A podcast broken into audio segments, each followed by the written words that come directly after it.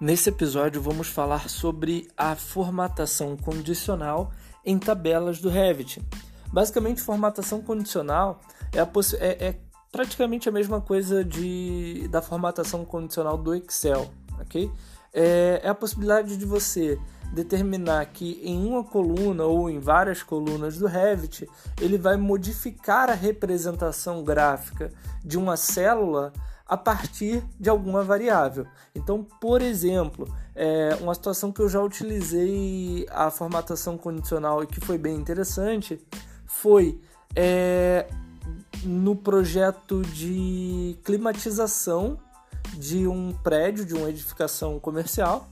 E nesse prédio tinham várias salas, tinham vários, bom, tinha muitas salas, dezenas de salas, e foi feita é, uma tabela que puxava a quantidade de difusores de ar, sabe essa grelha que sai o ar, o ar condicionado, que quando o ar vem pelo duto de climatização, né, ele sai nessa grelha.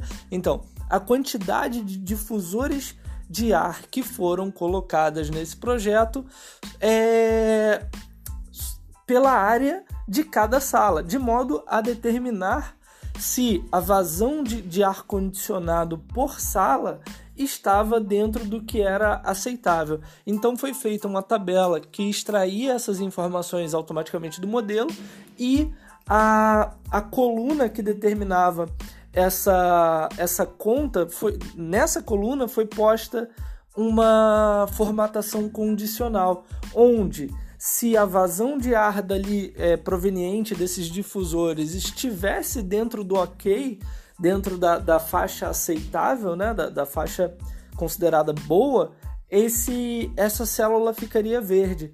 Mas se não tivesse dentro dessa faixa aceitável, essa célula ficaria vermelha. E você facilmente assim conseguiria determinar quais ambientes estavam com mais é, com mais difusores do que deveriam ou com menos difusores do que deveriam. Então, ou com menos difusores do que deveria, né?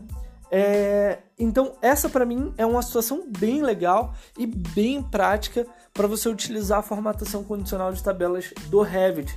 Por quê? Isso tudo ele está extraindo informação do modelo o tempo inteiro, né? Então, a partir do momento que você botou um difusor na sala, aquela tabela já vai ficar vermelha se tiver excedido o necessário ou se tiver menos do que o necessário.